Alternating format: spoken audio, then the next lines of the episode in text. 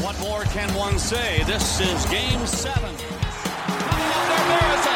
Here comes Thomas. Scores! he faked like he was going to throw it. How good is that?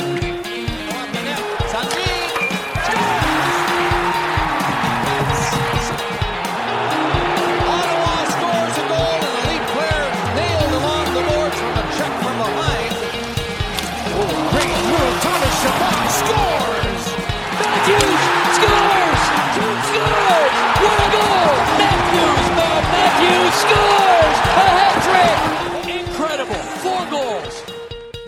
Nice to be back in the barn, eh? All right, Jordan. I want to ask you one question. What? You ready? No. All right. Who's your daddy? Ah, fuck. and with that, welcome everyone to then another episode of the Little Hockey Podcast. As always, my my name is Keegan. I'm here with my brother Jordan. Say hi in a not so disgruntled way, Jordan. Hey, get fucked, Sens fans. Get fucked. Uh, before we get into that lovely game over the weekend and a few other notes that we want to talk about, as always, I just want to say please remember to follow the podcast on any podcast, uh, any kind of app or uh, station that you listen to podcasts on. We're on all of them. Subscribe to the show and don't forget also to follow the podcast on Twitter and Instagram at Little Hockey Pod. And with all that out of the way, and as always, right before we get into the Ottawa and Toronto talk, Jordan, I know how your weekend went in terms of Leafs games, but how did your weekend and your Monday and Tuesday go in terms of betting for you? Did they go a little better? Holy shit, man! Like I, I'll tell you now, that winning streak is that it feels like the distant past now. Holy shit! Last week after we recorded, uh, it was a rough re- remainder of the week. Like uh, one day, I went like one for five and lost almost twenty bucks, which wiped out like a good chunk of the winnings I had made over the month. And I've gotten a little bit more conservative with my bets now, so uh, I'm I'm sitting at around like up 30 bucks, which is pretty good. Again, like I started off with 75, so I'm still up almost 50%, which is pretty great. Um, I uh, actually just looking at it now, I'm going on a little bit of a run again. Uh, one, two, three. I've got four straight wins now over the last couple days, and that's gotten me up like six bucks. So, like, again, not a ton, but slowly going to be chipping away at all those all the money I lost uh, last week, which was really rough. The favorites one night did not uh, come through for me. But uh, yeah, Oh, fe- I'm- fe- feeling a little bit better about it, um, especially now that I've got a couple more wins under my belt. Still doing much better at uh, betting on hockey than I am in the stock market. So uh, yeah, It's maybe not I'll- all bad. yeah, maybe I'll quit my day job and become a, a professional better with the two And- and three dollar bets. And I'm guessing your tried and true strategy of betting against Ottawa is a little uh, in flux right now, eh? uh, you know what? I haven't bet against Ottawa in a little while now. Um, I'm just trying to look at the last time I bet against them. Last time I bet against them was um, against Winnipeg. Yeah, so O- Ottawa's win. I guess that was Saturday. Uh, so, yeah, Saturday, Saturday. Saturday, afternoon. Yeah, Saturday afternoon. Then we played you on Monday, and we play you again in 18 minutes. So there, this might be a little bit of a shorter show tonight. Yeah, it probably won't be eight, 18 minutes long, but um, It might not also be an hour and a half, like some of them have been lately. yeah. So Uh, yeah, let- any anything else you want to talk about betting before we head on over to the Leafs Leafs weekly review? You know what? I I feel like I've got to start diving into what teams are making me money and which ones are are killing me. Uh, earlier on in the season, it felt like uh, every every dollar I spent or I put on the Rangers was just money down the toilet. Uh, so I stopped betting on them, and uh, I think they went on a four game losing streak. So uh, you're welcome, Rangers fans. the The Panthers have pulled through for me a couple times. Actually, the Flames seem to have made me a, a good amount of money. Yeah, um, you know what? I, it's a lot of the Canadian teams I seem to be picking right, but everybody else seems to be a coin toss. Uh, to be fair, how closely are you watching anything other than the Canadian division? uh, almost not at all. Uh, Yeah, I I'm the same. I have no idea what's going on in any division other than the North. I will not lie.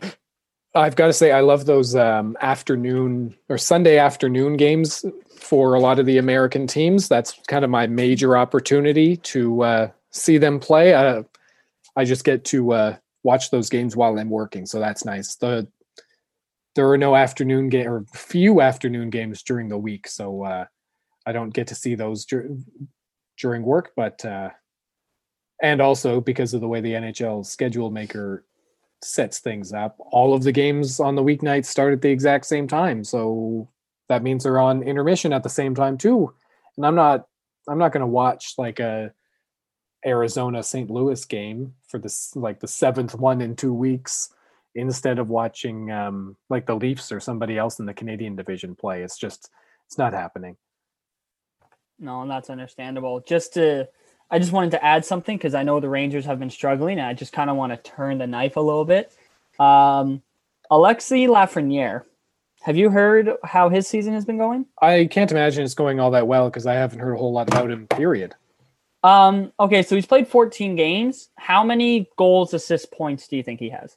Uh, I know he has scored one goal, so I'm going to say he has one goal, um, two assists, three points. In 14 games, Alexi Lafreniere is a minus seven. He's only been a plus a plus player in two games, and he has a grand total of one goal. That's it. Oh, that's it. That's his only point. Wow, That's his only point. that's rough. First overall pick. Now, some of that might go because I, I know immediately most people are going to be comparing him to Tim Stützle Yep. Just- Especially Sens yeah. fans. just because like um, Quinton Byfield's not in the NHL right now. I don't think. No, And Marco Rossi's not in the NHL. yeah, and and Tim Stützle is I probably the highest scoring player out of the most recent draft right now. So well, he's I- third in rookie goal scoring. Yeah, uh, but but then there's going to be guys from previous drafts that are considered rookies because they haven't been in the NHL before. Yeah. Number one is Kirill Kaprizov, who's my age, 23, turning 24. Yeah, and uh, shit, that guy's tearing it up. He's he I- is I- excellent. Before Minnesota went on their uh, their COVID holiday, I I was watching some Wild games, and holy shit, that guy is so good. Um, zo- he's a Artemi zone. Panarin en- 2.0. He's he's a zone entry machine. Not Um, only that, not only that, but he also just has, you know, he's pretty good at hockey. Yeah. Um, but uh, but yeah, the what I was saying, a lot of people are going to be comparing Lafreniere to uh, Tim Stützle. It, it's maybe not necessarily a fair comparison, just because I don't think Lafreniere is getting the same opportunities that Stützle is. Um, just again, like I just said, I'm not watching a ton of Rangers games, so I, I don't necessarily know this for a fact, but just um, you know, historically speaking, a, a rookie on a team that's got some more offensive weapons, like the Rangers do, is probably not getting the same opportunities that a player with fewer offensive weapons on his team, like Stützle, is. Um, just out of they don't have the necessity to put him in those kinds of situations. Um, that being said, you would think that a first overall pick would have a little bit more than one goal in their first 14 games, but you know, it's a weird year. Um, that division is probably one of the harder divisions in the league, And the Canadians one of the easier. especially defensive wise. Yeah, like Stützle's not having to go up against uh, shit. I can't even think about what what teams the Rangers are playing against. Uh, Philly, the Islanders, which is a very good defensive team. And I- Pittsburgh, yeah. Washington, Boston. Those are significantly better teams than Vancouver, Winnipeg, Edmonton. yeah, yeah. So I, I think you, you could probably chalk it up a little bit to that, and also just the Rangers struggling in general.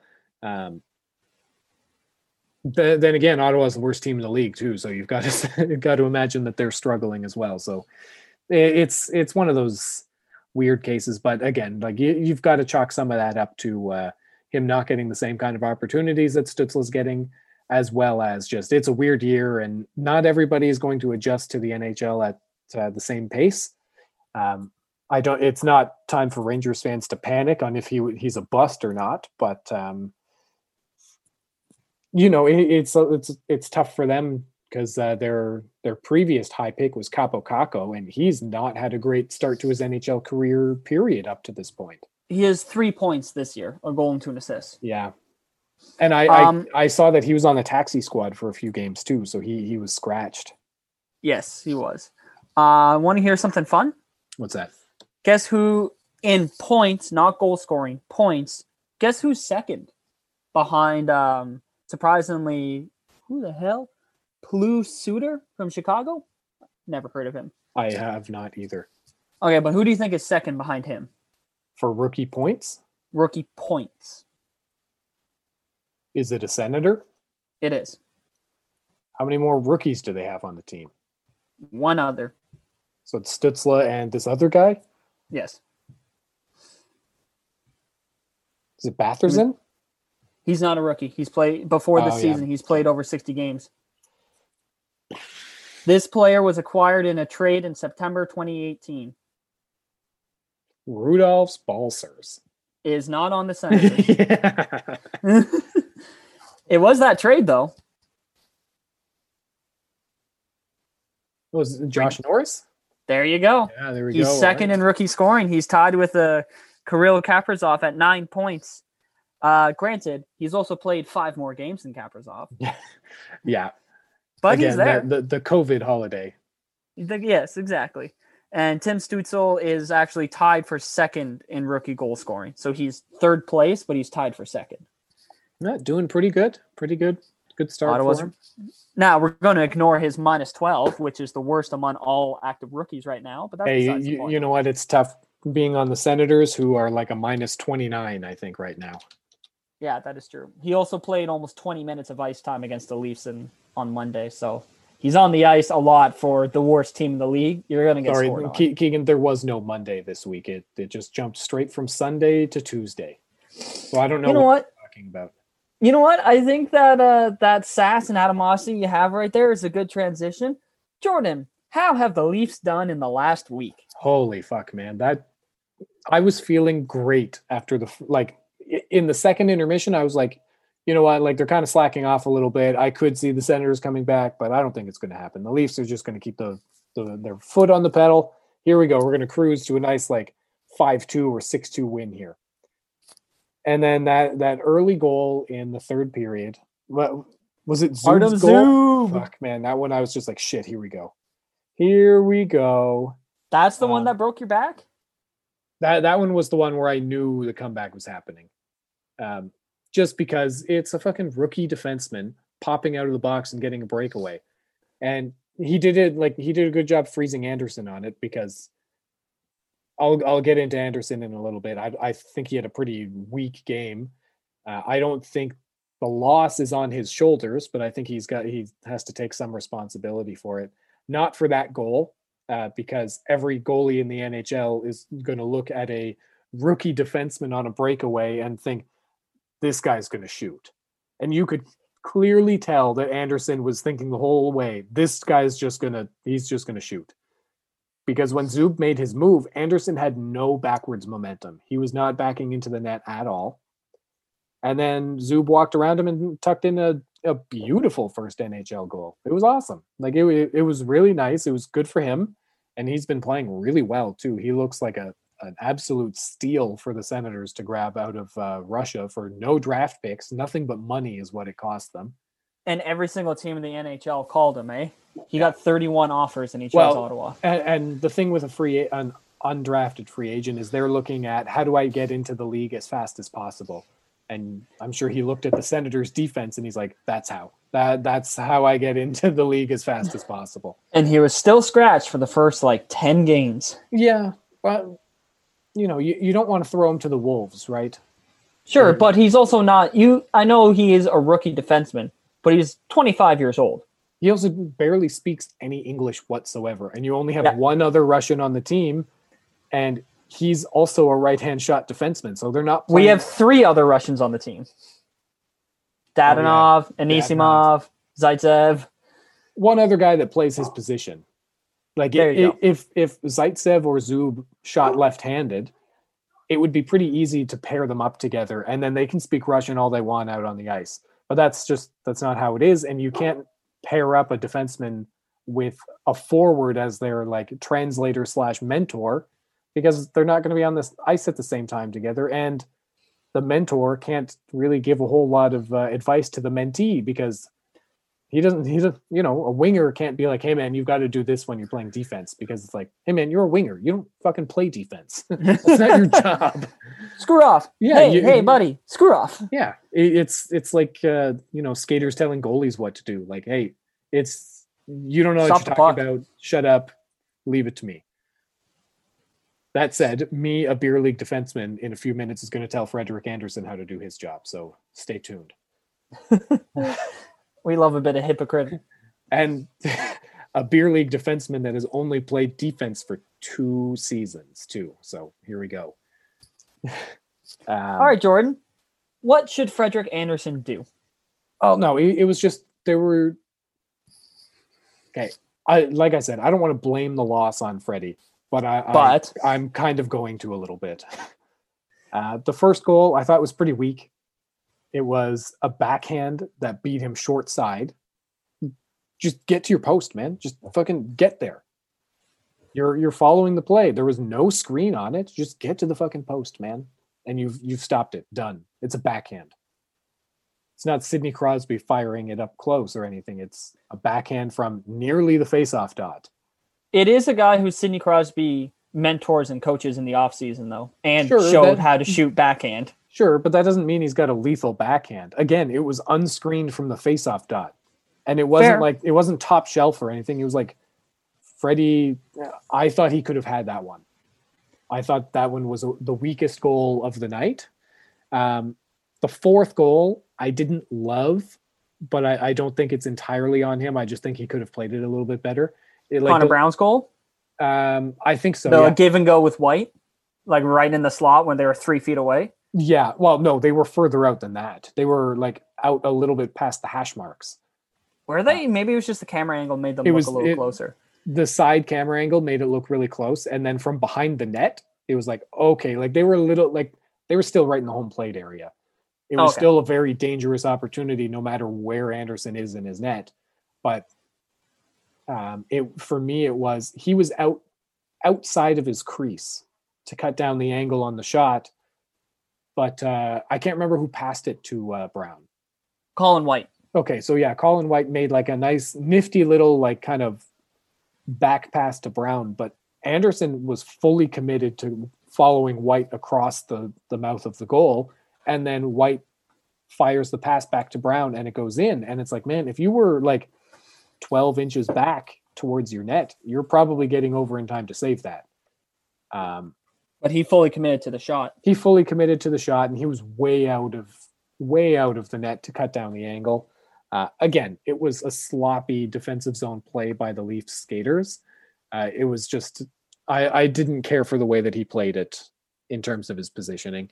Uh, again coming from a, a a beer league defenseman maybe not the best look for me but uh, you know what i'll i'll whatever if you think that's my worst take of the podcast, just wait for a second because uh, I didn't. I, I also thought he probably could have had the uh, overtime winner.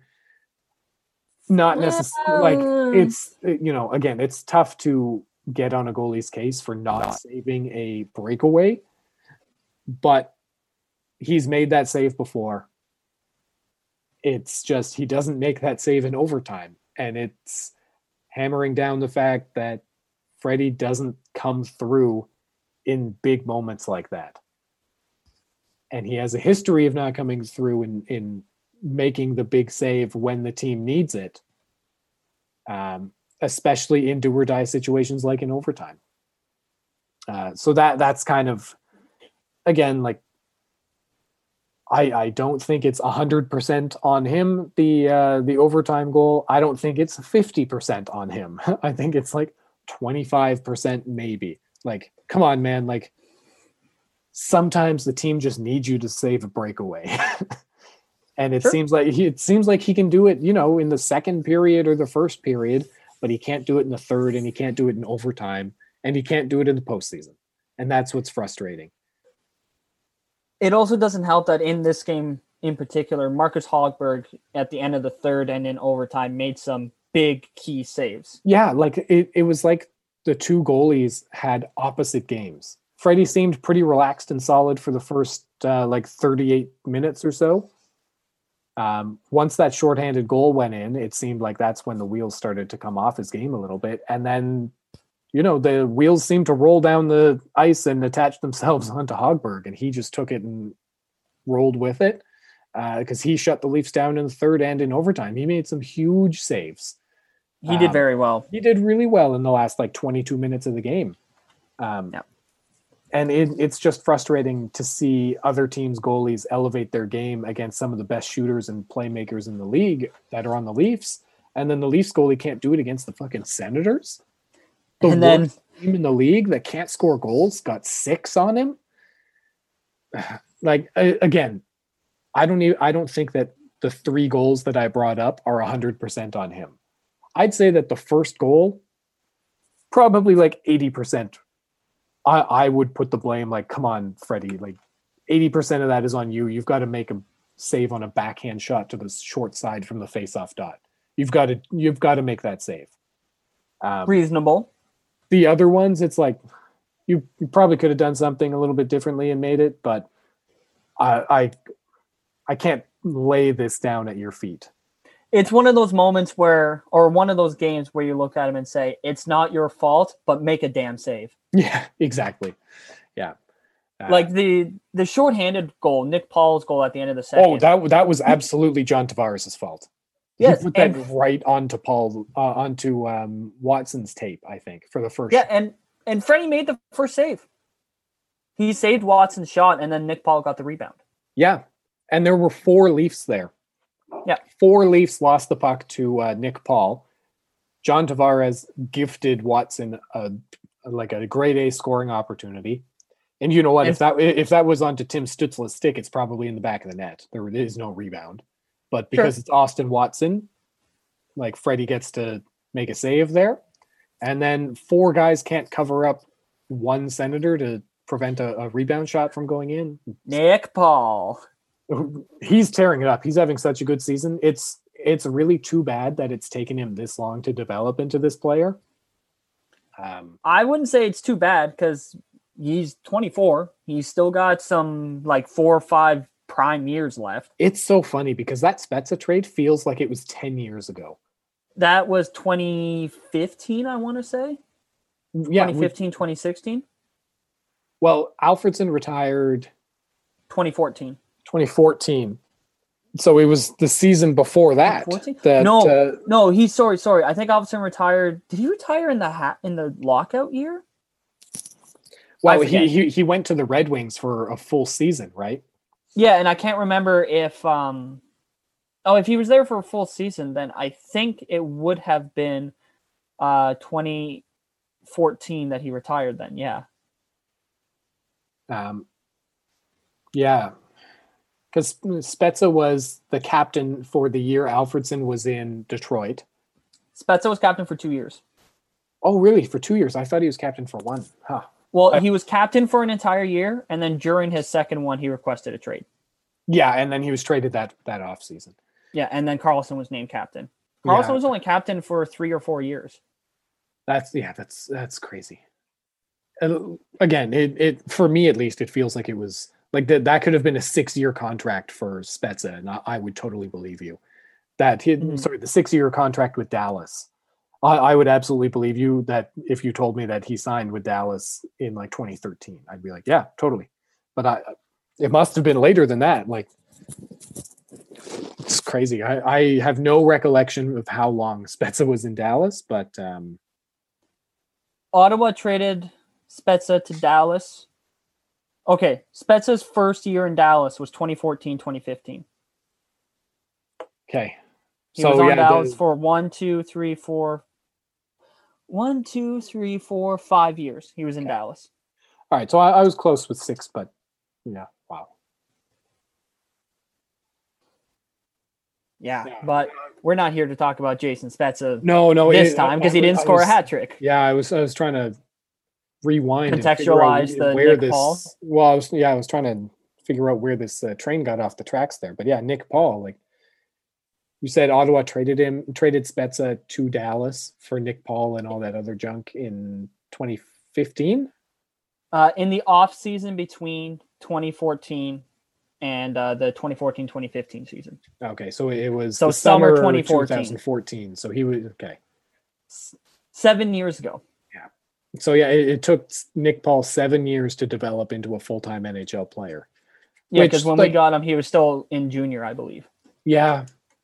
I don't know. I guess it's just all of the turnover that the Senators organization has had since then that makes it feel like it's been such a long time. Because I mean, seven years is a long time. it, it is, but it's not unrealistic for a not like top five uh, overall draft pick to take five to seven years to make it to the NHL, right?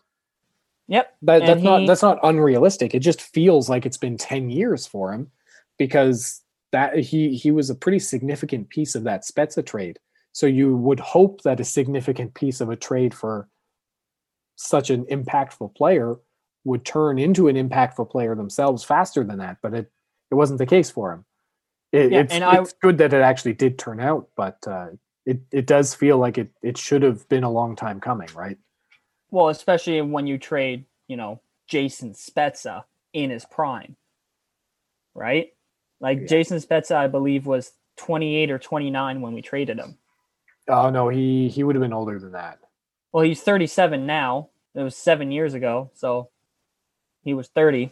30 not not in your nhl prime No, I guess that's post prime. Also, uh, Nick Paul turns 26 in March. okay so he's 25 now Correct. but yeah r- regardless like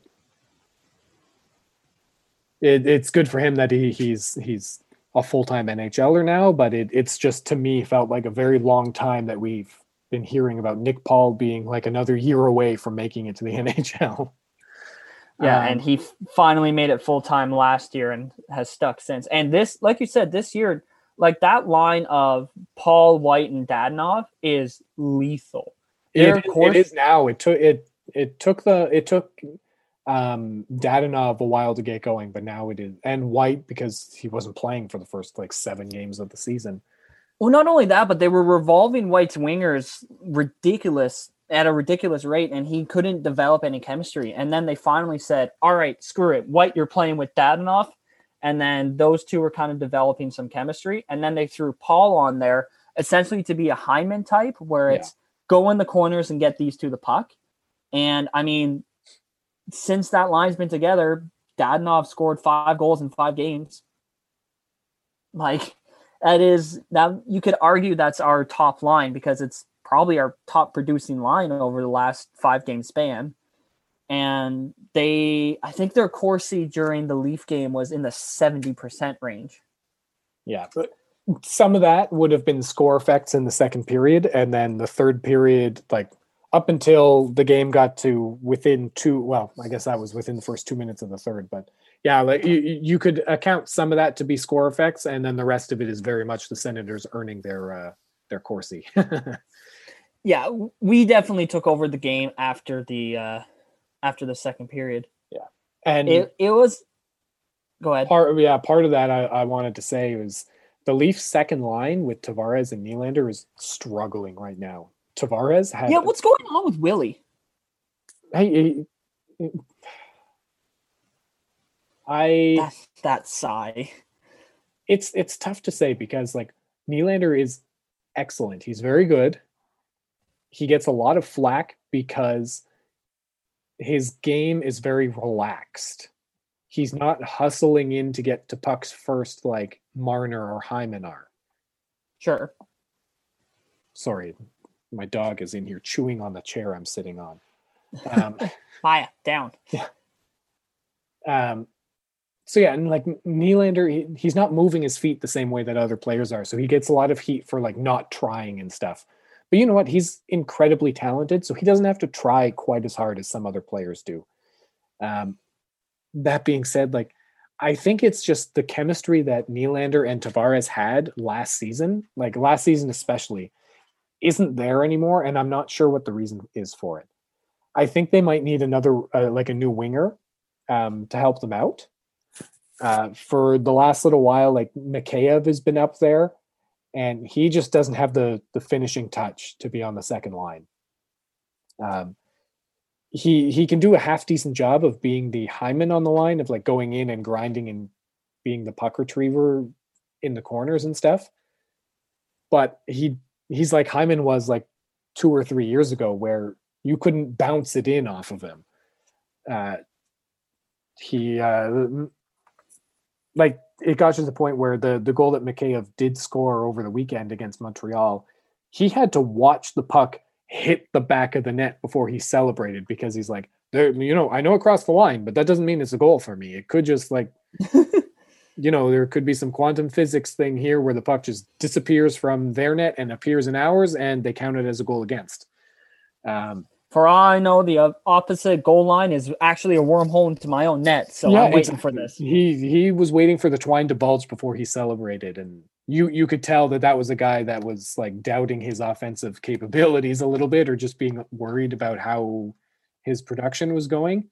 Um, and it, it's kind of, uh, I don't know. They like they tried Hyman on that line on Monday, and I don't think it really worked. I I would be interested to see if switching Marner and Nylander would help Tavares and Nylander get out of their funk a bit. Um, I'm a little bit hesitant to do that because Marner and Matthews are just so dominant together, but I I think you really need to get that second line going because you can tell that they're not very confident and when they're not confident they're they're not playing well at either end of the ice like Tavares had again on Monday against Ottawa, he had some absolutely brutal giveaways. There was a few of them where it was just right onto the Senators tape. And you you can't have your second line center and captain do do shit like that.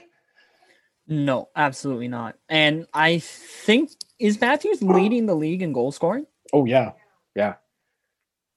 So do you really want to split up a line that has Marner third in the league in points and Matthews winning the Rocket Like exactly. That's just to why balance out two other players? but you you like the way that the Leafs are built, they need that second line to produce. If the second line isn't producing, then it's only Matthews that you're counting on to score goals. Because the third and fourth lines, when like they do chip in every so often, but you can't really rely on them to go out and score um, a, a goal a game or anything. You really need that second line to be firing as well. Otherwise, you're just relying on Matthews and the power play to score goals, and you're not going to get very far doing that. Especially as you get closer to the playoffs and pl- and uh, penalties start getting called tighter. in my opinion, between your first line, between Matthews, Marner, Tavares, and Nylander, every game, those four players should guarantee you a minimum of two goals. Yes, the the top two lines each game should be good for a goal each. Not not the top line, not the top six. Those four players. Okay, Between yeah. those four players, you But need two that that goals a makes up that makes up uh, two thirds of our top two lines. Sure, but like uh I don't care who you throw on the left side of either of those lines. Those four players are the ones you pay to score goals and get points. Those four players mix mix in Morgan Rielly in there and um I'm trying to think of another offensive defenseman that you have, but I guess you really don't have any other than that.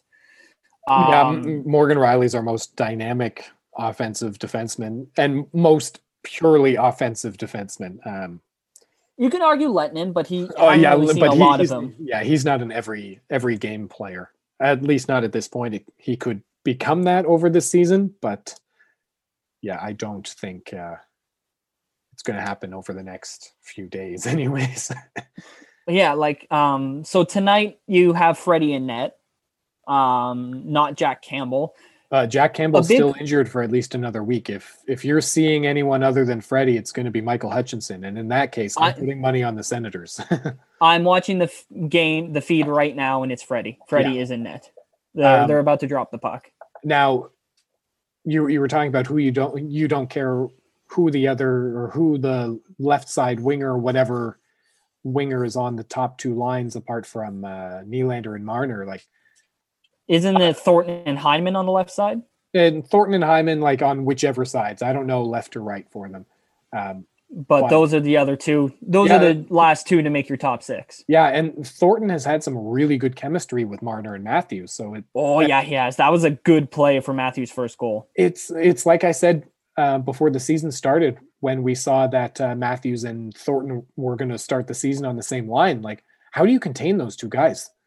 There's number one, they're huge, um, and number two, like they they're just so good at protecting the puck and getting the puck back when somebody else takes it. Like there's there's just no containing them when they're on the ice together. But that being said, it would be interesting to see how Thornton could do with Tavares and Nylander, or Tavares. Like if you had a, a second line of Tavares, uh, Marner, and Thornton, if you carry over a little bit of that chemistry, because Matthews and Hyman have had some chemistry in the past, and in the past, the uh, Mar- or the Matthews Nylander pairing has actually performed better than the Matthews Marner pairing. Cough, cough. Matthews four goal game. Yeah, exactly. Um, so like there could be a little bit of line shuffling in the future if that second line doesn't get going in a hurry. Um, and I'd be interested to see what kind of moves they they w- which players they move around because it sure seems like the Jimmy Vesey experiment is on its last legs in Toronto. Um, I don't think Alex Galchenyuk is the the answer, and we can get to that move in a few minutes. I was uh, going to ask about that of what you yeah, thought. I, I don't think he's an answer in the top six. I think he's he. Depth. You know, you, you give him a few days or a week or something to uh, get used to how the Leafs play, and he could very well just be taking Jimmy Vesey's spot on a fairly regular basis. Uh, yeah, and your fourth line winger isn't going to make or break you, no, it's not. or at least it, it- shouldn't. No, but I I do think that Galchenyuk like he could potentially be an option on the second power play if they're looking to shake some things up. Um, well, here we go. Sorry, the, the Leafs game or Leafs and Sens just started, and Leafs had a two on one there, but uh, turned into nothing. Surprise. What What's the clock on on your game right now? Uh, just about to hit seventeen. Yeah, okay. So you are a little further than I am. I don't think I am live right now. Um, I, I am not. so yes, uh, yeah. How about we get into that? The uh, Alex Galchenyuk, since our last recording, was traded twice in the ma- traded twice, or he was traded From Ottawa. traded from Ottawa to Carolina, put on waivers by Carolina, cleared waivers, and then almost immediately traded to Toronto. Which it kind of seems like Toronto did that to have them like The, the flexibility, Mobility, yeah. absolutely, absolutely. I think that they knew that they figured nobody else would take him, and then when he cleared, they said, "You know what? There's a guy that's shown that he's had some offensive prowess in the past. He's obviously not a 30 goal scorer in the NHL, but he's done that before, so he can score goals. It's just, you know, he he's not that player that everyone thought he was, and maybe he can." Uh, he can perform okay on the bottom six role with a little bit of power play time is kind of my thinking. Um, it'll be interesting to see how the Leafs um, coaching staff and skill development people can help him out if they can. Uh, we kind of said the same thing for Jimmy Vesey and it hasn't worked out that well. So, you, you know, True. like whatever, both of those guys have um, cap hits that can be buried in the AHL so I'm not super worried if neither of them work out. It's it would just be concerning if uh, they don't work out and then the Leafs can't find anybody to uh, you know pick up or, or to cover the goals that we lost when we traded uh, Kasperi Kapanen and Andreas Johnsson. in the yeah, offseason. all what thirty goals combined. Oh, the 35 to 40, right? Like if they were both scoring like 15 to 20 goals, like it, it wasn't really happening, but No, I I think Johnsson caps out at like his best season from now on will be anywhere between fifteen to eighteen goals. yeah i i think that that was kind of his his ceiling anyways i i was never really a huge fan um just because he he Like always he's seemed a he's he's a third he's a good third liner. and e- even then like i don't know he just seems like he needs way too much space in order to do anything Sure. What about like Kasperi Kapanen? I think tops out as the third best player on a second line. And I Like okay, yeah. Andreas Johnsson, what do you think his point total is this season in 10 games? uh three. Yeah, spot on. Two goals, one assist. Yeah. Just like he's he's not is, he a good defensive player? I didn't I never watched him closely enough. I know he was used on the penalty kill and the on the Marlies. I never really heard too much about him on the PK in Toronto. I don't think he was on the PK. He was on the power play, but I don't think he did a whole lot. Now, Kasperi Kapanen, what do you think he's at in 11 games? Uh four points. He's at six. Oh, he's not doing bad. No, he's not doing too bad. Uh, now, apparently, I don't think he's playing with uh, Crosby like they had hoped. Um, No, he's with Malkin. yeah, he's with Malkin, which apparently uh, I was listening to. Um, uh, I can't. I can't even remember where I heard it. It might have been on Steve Dangle or something. They were talking to somebody from Pittsburgh, and he was like, "Yeah, like everyone from Toronto was like shitting all over Kasperi Kapanen when the Penguins traded him, but like he's doing pretty well here with Malkin." And then the guys were like, "Yeah, but isn't that how it always works? The Penguins acquire somebody, being like, yeah, we see him playing with Crosby, and then it doesn't work with Crosby, and he clicks with Malkin. Like I, I think that was Friedman on 31 Thoughts maybe, yeah." I don't know. because they because they had Brian Burke on. it was more than 44 45 minutes ago that I heard it, so I have no recollection of where it. That's fair. Um, uh, I saw before, right before we started recording, that Rasmus Sandin got hurt indefinitely on the Marlies. Was he someone that you kind of expected to be on this Leafs team? And do you think, like, I know he's hurt now, but imagine he's not. Do you think he's someone that could kind of change the makeup of the Leafs and maybe give them the shakeup they need? I uh, before the season started, I thought he would get more of an opportunity to play on the Leafs than he did.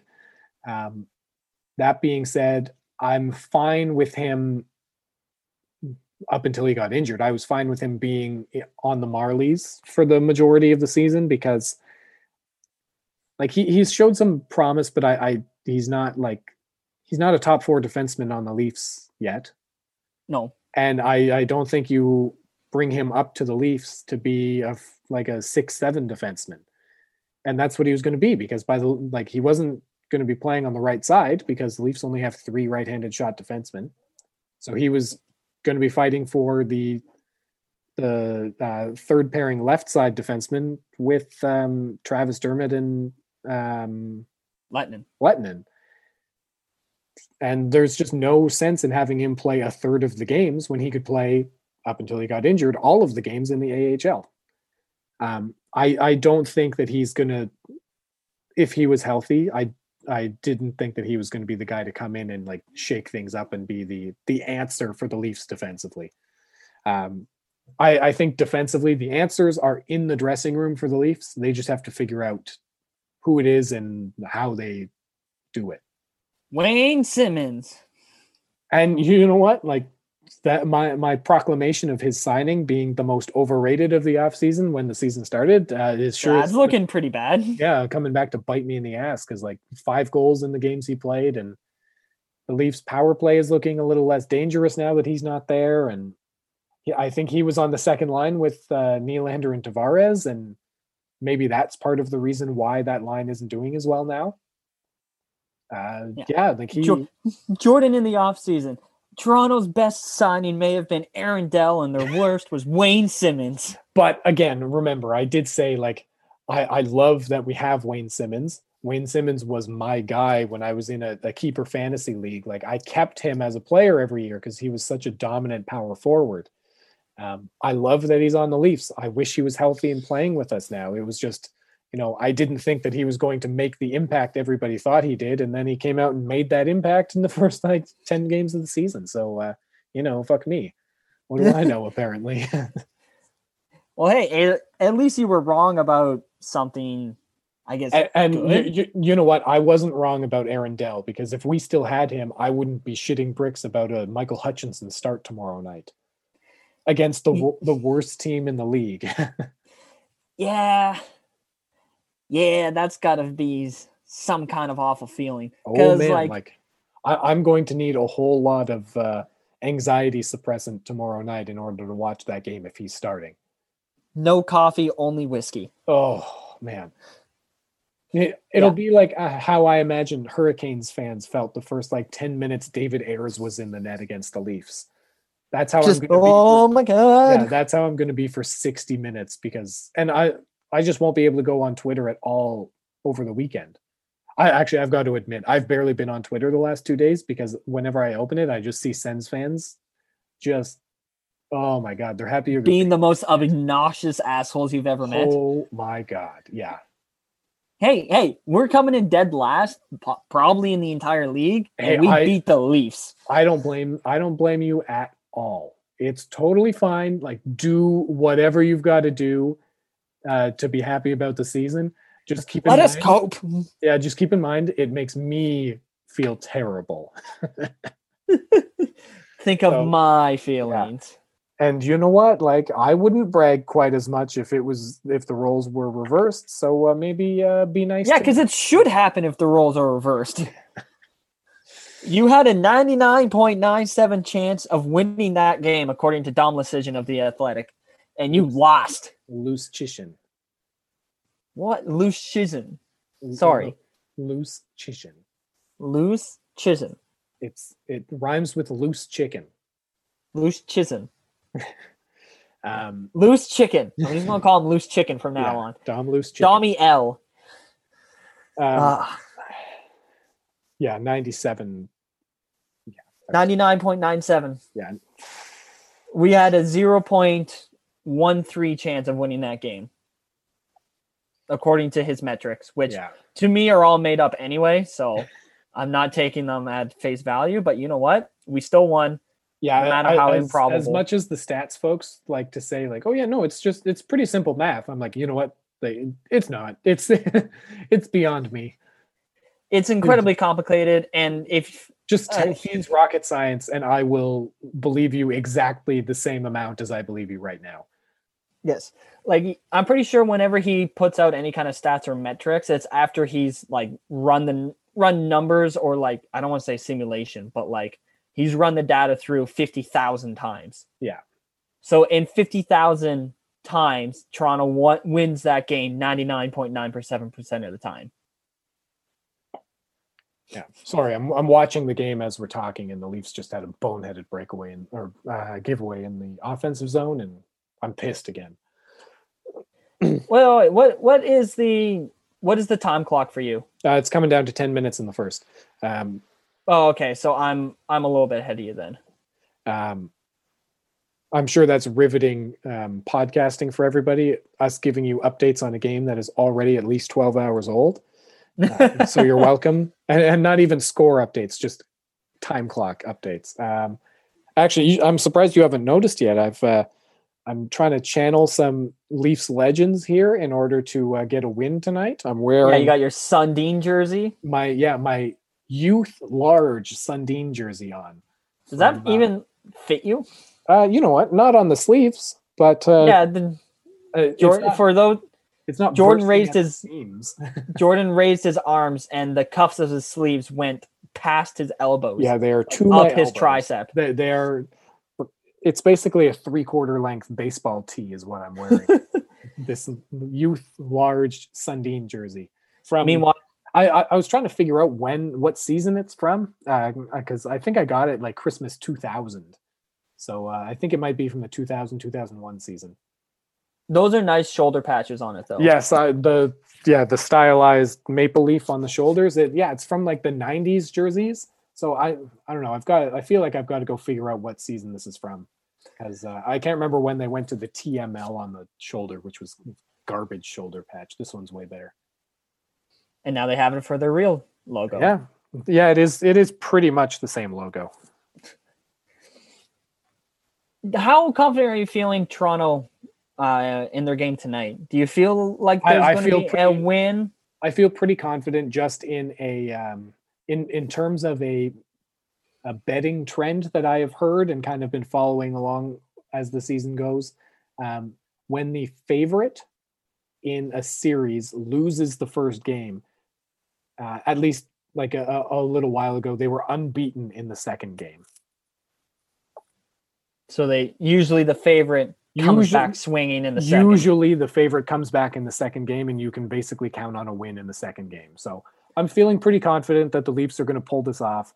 Uh, I don't see the Senators going on a three game win streak with two of them against the Leafs.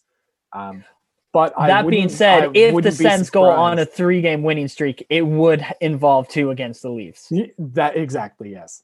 um, now I do think there's a pretty good chance that the Senators win tomorrow.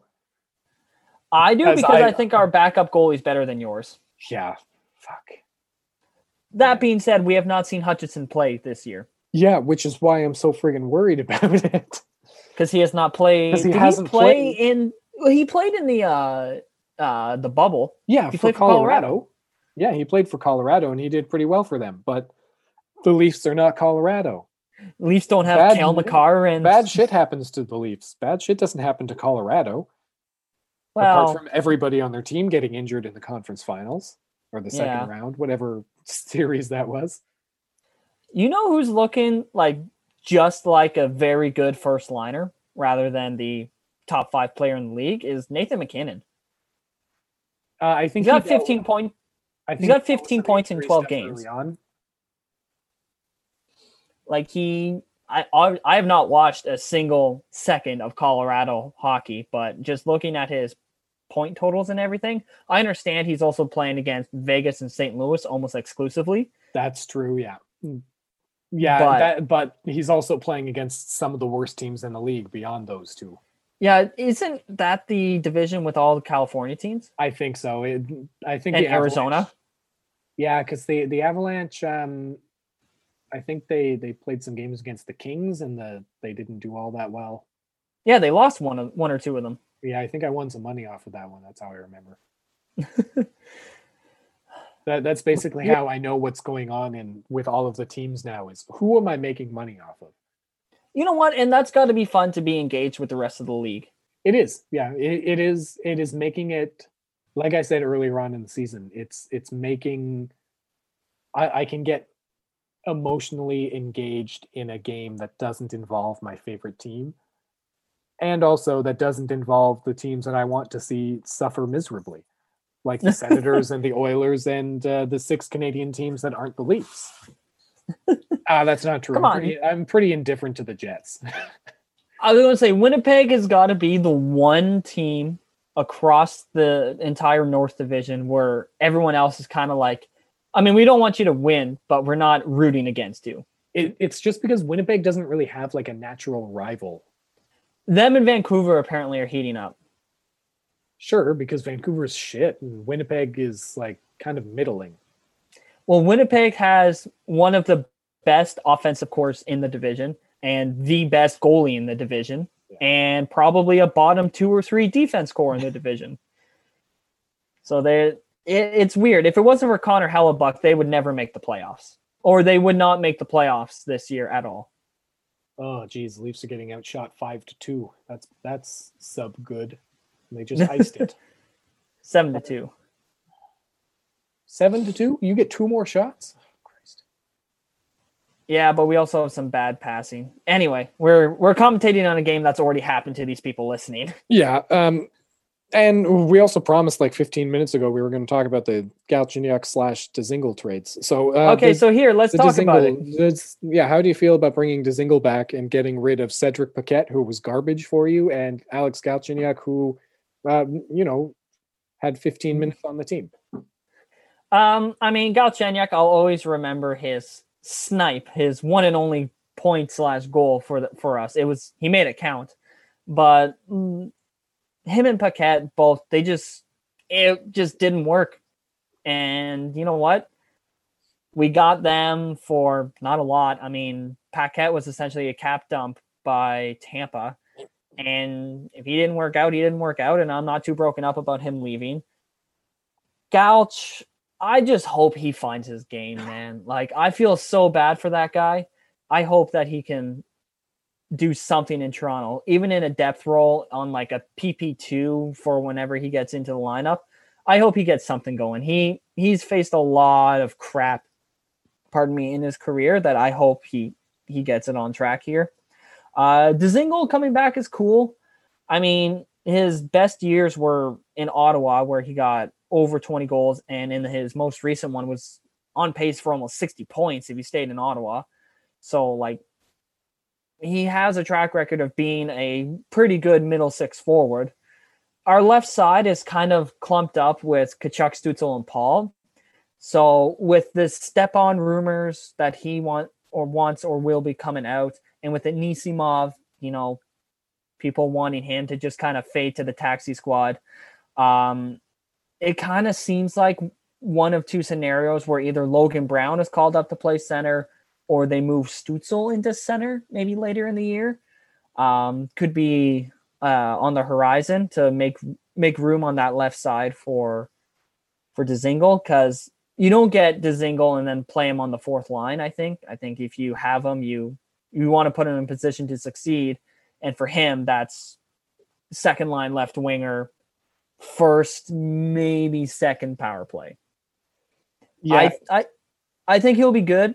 I'm not expecting him to come in and be a, a world ender or anything. I just want him to help with some offense.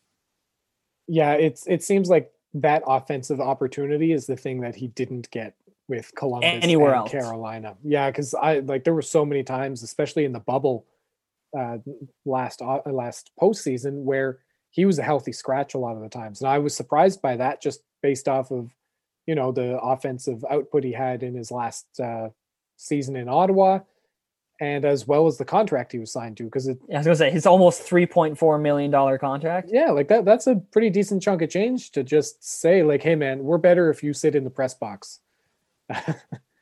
no, uh, I think I was watching some of his highlights from Ottawa and like he was a good Ottawa senator. He his, was. His issue was always that he couldn't finish on all the breakaways he got. He could have been a 40 goal scorer if he had just scored on some of those breakaways. Absolutely, but he was able to improve his shot while standing still, and he was became a much more useful player on the power play for us. He was really good at what he would always do is he'd come down the left side and either throw it back to the defense or throw a shot on net for a rebound. And then what he would do is he would just slow down, slowly skate behind the net, lose the the guy defending him, kind of go out of sight and then just hang out right beside the net for a rebound and be completely untouched. If you look at his goal against Pittsburgh in game seven to tie it and send it to overtime, that's exactly what he did. He came down, he lost his coverage, and then he just slowly and quietly got himself back into the play, back into a good spot, and he scored probably the biggest goal of his career. So like, you're, I, you're saying Dzingel good, uh, Galchenyuk bad? I'm saying Dzingel worked in Ottawa three years, four years ago, and I'm saying uh, Galchenyuk did not work in Ottawa this year. Yeah. And I'm excited to have him back. It'll be weird to see him as number 10, but sorry, Stützle is better. Stützle's not giving up 18. Stützle is going to be here for a longer time than Dzingel is in all likelihood. Well, we'll fucking see. Yeah. Um, but yeah, with um, uh, Galchenyuk, it's uh, yeah, how do you feel about him being on the Leafs? What do you see him as on your team? See him as uh, like a an occasional bottom six player that maybe gets some power play two time. Um, I I think it's a low risk acquisition, but they also it, it's interesting in the sense that the Leafs traded two players for him, so they're freeing up some um, space in terms of their uh, the the maximum number of contracts that they're allowed to have. Yeah, so they, they freed up a roster spot. They freed up a roster spot that they can use later on in the season. And Elliotte Friedman says that the Leafs are talking about trying to acquire a winger that could play with or play in the top six. Taylor uh, Hall. Yeah, I don't think it's Taylor Hall because they would need to move way too much money in order to do that. The Leafs are going. No, if you get able... him at fifty percent retained and send Kerfoot the other way. Yeah, but then we've got a hole at our third line center. Uh, when your top six consists of Marner, Matthews, Hall, Nylander, Tavares, and Hyman or Thornton, you don't give a shit who your third line center is. Sure, but you know what? I no. Um, I heard uh, the guys on the Leaf report, um, James Mirtle and Jonas Siegel, saying that the Leafs that that winger might be Michael Granlund from Nashville. That'd be interesting because he can also play center. So then, if you get rid of Kerfoot, and he, he's a decent defensive player as well. So he, he doesn't hurt the Leafs in either end of the ice. And he just hasn't worked in Nashville uh, when he was traded there last season. And this year he re signed with them just because they were the only team that seemed like the, I think the Leafs were in on him for a little while, but then they couldn't make the money work. So they went for some some cheaper options. But now they're able to um, accrue some cap space over the the length of the season, and they could be able to fit him in. Um, so that that could be interesting. Um, it, it's it's just tough because you you know you don't want to give up a whole heck of a lot for a guy that may or may not work. Um, oh, geez, that was close. Okay, sorry. I'm like no, I'm in- watching it too, and I've been wincing in everything here. All right, we're gonna have to uh, sign off soon. But uh, yeah, Uh, like I, I, I'm gonna have to look at the list of uh, wingers that might be available. Uh, Taylor Hall is out of the Leafs' price range, um, even at 50% retained. And if you give up Kerfoot, I think that's too much. Too much to give up for a guy that is only signed until the end of the season and is going to be too expensive to re-sign. Um, and the Leafs under Dubas haven't made moves for guys that are going to expire at the end of the season. He he looks for guys that are going to uh, that are under contract for a longer period of time, like uh, Jake Muzzin was. So I, I think it, in order to kind of narrow down who that player might be, we've got to look at guys that are signed beyond this year. Uh, Michael thing- Granlund's an interesting one. Uh, I've I've got to look at uh, some lists to see who else could be intriguing. Jordan was giving up DeMar DeRozan and whatever else the Raptors gave up too much for one year of Kawhi Leonard. Uh, No, because they I- won. sure, but I don't think Taylor Hall is Kawhi Leonard, and also like, I I- Sure, I, think and Kerfoot is not DeMar DeRozan. no, but the the Leafs' problems are not going to be solved by Taylor Hall. Like I'm looking at uh, Sportsnet just put up a a stat here that shot attempts right now with three minutes left in the first period are 20 to 3 for the Senators. That seems Oh, good save, Murray. So yeah, uh, Taylor Hall is not going to fix the Leafs' problems, um, but I I do. I, I'm intrigued to to look at a list of, of players this season, and uh, maybe I can do something and, and make up a little social media quiz or, or poll to see what uh, what our followers think that the Leafs should do. What quick side note on the Mik- Mikael Granlund thing? When was the last big player trade or acquisition Nashville has done that actually worked out? Oh yeah, no, it's it's just they they still oh oh this is the big save you're talking about. Damn it. Um, um, yeah, it's just they they think that they're still contenders and they're very much not. Your best player is Filip Forsberg. uh, their best player is Roman Josi. Oh, fair, fair. Yeah, but I I think that their forward core, it, like you look at them and on paper, you're like, you know, Ryan Johansen and uh, Matt Duchene, your top two centers. That's pretty sweet, right? But then you stop and I'm- think about it for a second, and you're like, those guys are probably both second line centers, right? I was about to say both Yeah. of them are best utilized as a good second line center. Yeah. Uh, Filip Forsberg is a is a pretty good first line player. But he's Uh, your second best player on the first line. He Yeah. should be. And Filip Forsberg should not be the best player on his line unless he's on the second line. and like name another forward on Nashville beyond those three. Uh, can't say Kyle Turris anymore. No. So like that's the like who the hell else do they have that's gonna Mikael? Granlund. Yeah, Mikael Granlund, who like was a healthy scratch a bunch of times last year. Um, yeah, so the Nashville's problem is that they keep making trades for guys thinking that they're contenders when they're not. Um, so uh, by the sounds of it, we're we're like a a few games away from Nashville starting to um, to sell guys off. So it'll be interesting to see who they move. If the Leafs are looking at getting someone from Nashville, I'd be interested in like Mattias Ekholm or maybe like I don't Ryan Ellis would cost way too much, but Yeah, I'd, I- I'd love him on the Leafs. Top line or a cost friendly top pairing right handed offensive defenseman. Yeah, like uh, you know, I I might give up a third or a fourth round pick for that. Yeah, you know, I'll throw in um I don't know. Uh, oh, Timothy Liljegren. So they have their right-handed shot defenseman replacement. There you go. Yeah, sure. Hi- Him and VC plus a third. Who says no? Yeah, who says no for Ryan Ellis? yeah. Um, all right, yeah. So uh, the first period's almost over here, so we- we've got to get the hell out of here so we can actually watch this game. Um, I still gotta before we go, we're not, we're gonna skip the uh, double agent game this week because we've just got too much social media stuff going on that nobody's giving a shit about. but Jordan's working tirelessly I, I'm working so hard on getting this stuff up there for all you guys that are like just scrolling past it, not even looking. So thanks so much, everybody.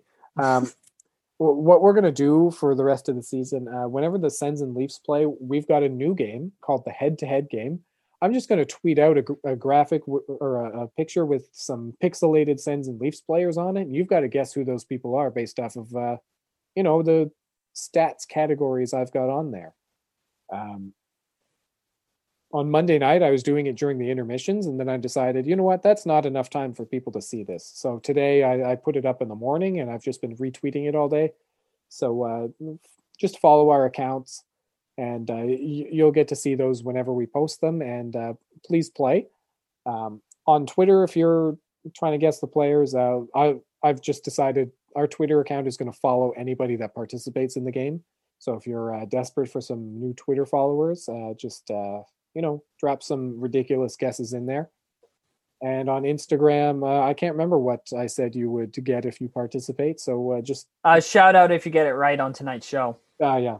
So uh, congrats to uh, Jack Bailey, our good Yep. friend from the Blue Line Report, who correctly guessed that Fre- um, Freddie, Craig Anderson, and There you go. Reimer are the franchise leaders in Battle of Ontario regular regular season wins, and um, oh, Matt Nafe from uh, another friend of the show from the Centennial uh, guessed it correctly on Twitter.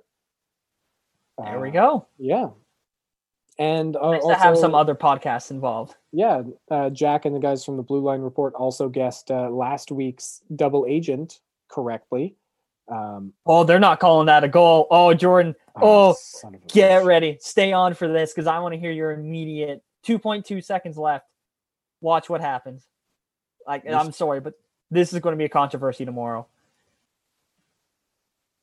All right, here we go. We got 20. Oh, we've got to sit here and listen to me watch a hockey game for 20 seconds, Keith.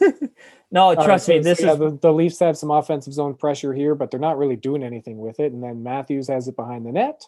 Uh, back to Marner, still behind the goal line. Marner flubs it out into the middle. Matthews along the near side boards. Five seconds left. Oh, Thornton, shit. Oh, yeah. Yeah, that's tough. Oh, they said no goal. Like, ah. oh. and they're going to call goal. He just straight up pushes Murray into the net. So are they going to call it goalie interference? Oh, it's that's tough because I think the puck is in front of his pad, right? It is, but he's moving the goalie in the crease intentionally. To me, that's goalie interference. Whoa, man! Like, uh, I I get it when the puck is under the pad. Here's the uh, down low angle. So the puck is loose, and Thornton, oh, shit! Like, yeah, you can't really just shove the goalie into the net, but also the puck is out there. Absolutely. But you cannot move the goalie while he's in his crease to get a goal. He intentionally moved Murray to get a goal. You know That what, man? Like, I He I intentionally think- interfered with Murray's ability to make a save. That Murray, is you know what? You know what? Um, impacted Murray's ability to make a save. Him lying on his belly on the ice. doesn't matter. No, he was in fuck, his own crease. the puck is loose. Like, sure, I, I get it. Like, move it and shoot it into the net. Like, come on. But also, that's not Murray having his pad over it or his glove over it, and you're shoving that into the net. Like, if if Murray doesn't want to get moved at all, he's got to do something that prevents himself from getting bumped into the net. Like, I don't know. Maybe it's my my blue glasses on here, but that should have been a goal. If that happened, if Brady Tkachuk pushes Anderson's pad with the puck on his stick, I would find out where Brady Tkachuk lived and burn his house down. Hey, don't do that. Norris and Stoots will live with him. Don't do that. Oh, there we go. Three for one. Awesome. No, No, that I think that was the right call. That's not a goal. Sucks to suck, eh?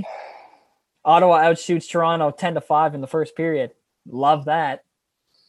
yeah, I, I've got to hear some of the talk about that in the intermission because I, I need somebody else's perspective on that. My initial thought is, fuck that, that should be a goal. Loose puck, No. like uh, You can if- shoot a puck in the net. You cannot move a goalie to get the puck in. then the goalie's got to find a position that is not so easy to move him. He, yeah, I don't know, whatever. No, those are your blue glasses. Those are 100% your blue glasses right now. fucking goal, man. All right. Um, so yeah, we're skipping the double agent game. Congrats to Matt Nath and the guys from the Blue Line Report for guessing some players right on some stuff on Twitter and Instagram. Uh, You're very much in just fuck it. I want to watch this game mode. yeah, like I'm, come on, man. Um, all right, Outro stuff, Jordan, on out- you. outro stuff. Here we go. Make sure you're following the podcast on Instagram and Twitter at Little Hockey Pod. Uh, you can follow me, Jordan, on Twitter at J Small one seven seven one, and you can follow Keegan at L I L underscore Little twenty eight. Um, please subscribe to the show on your favorite podcasting app. We're on a whole bunch of them. Um, rate and review the show where you can. Uh, we will read any five star reviews uh, when we remember to look for them. There, it's been a while since we've gotten any, so uh, we just don't uh, check all that often. And uh, Fair enough. You know what? I, I was checking our stats from our um, podcast history today, and I was shocked to see that um, our two two of our largest markets for people that are listening to the show and downloading are um, Columbus, Ohio, and Hamtramck, Michigan. So shout out to everybody in Columbus and Hamtramck, Michigan. I don't know how to pronounce your town's name because it has an MCK at the end of it. I don't know what the hell that's about. But uh, thanks to all of you folks that are, for some reason, listening to a Sens and Leafs podcast from two guys that are in Ottawa. So shout out to you folks. Like, holy smokes. Thanks. Thanks, everyone. We appreciate it. Yeah, I think we've got to figure out some like neat things in Columbus and again, Hamtramck, Michigan, and uh, you know, just shout them out and get some uh, nice clout from the locals there. Thanks, everybody. Appreciate you listening to us. And All right, what? Jordan. Washington, Virginia, too. Again, why? If you're from, are there if you're from are there Wash- any Sens fans in Washington? Granted, they're probably Leafs fans. Hey, you guys are yeah, if there's if, if the people from Washington, Virginia, Hamtramck, Michigan, and Columbus, Ohio are listening, please like go and give us a shout out and tell us why the hell you're listening to this show. Like I'm really interested to find out who you are, how you found out about us, and what why you are apparently listen- listening and downloading every single episode twice. so, Just- yeah. we just want to know why. Yeah, because all three of those towns have more downloads than any like Ottawa location. It, it's Oh, that's crazy. awesome. Yeah. Oh, really appreciate the support, guys, for your uh, upstairs neighbors from here. Yeah, and shout out to the people in France too that have listened to every episode. Like, Excuse me? yeah, France, Japan, Switzerland, United Kingdom, Germany, Czech Republic. Yeah, it's crazy. All those people Oh, are yeah. supporting us more than the people in Ottawa. Yeah. Yeah. Gotta love that. Gotta pay for some local advertisement. Yeah, pay. All right, we're dragging this show out, Jordan. Yeah, I've got to go and uh, find out who on this uh, intermission panel agrees with me that that was definitely a goal, and the uh, league is biased against the Leafs. Oh, as always. yeah as always so uh thanks for listening everybody again follow us on all the things i said and uh do the stuff that we told you to and we'll uh, talk to you next week Thanks, everyone. yeah, catch you later What a finish!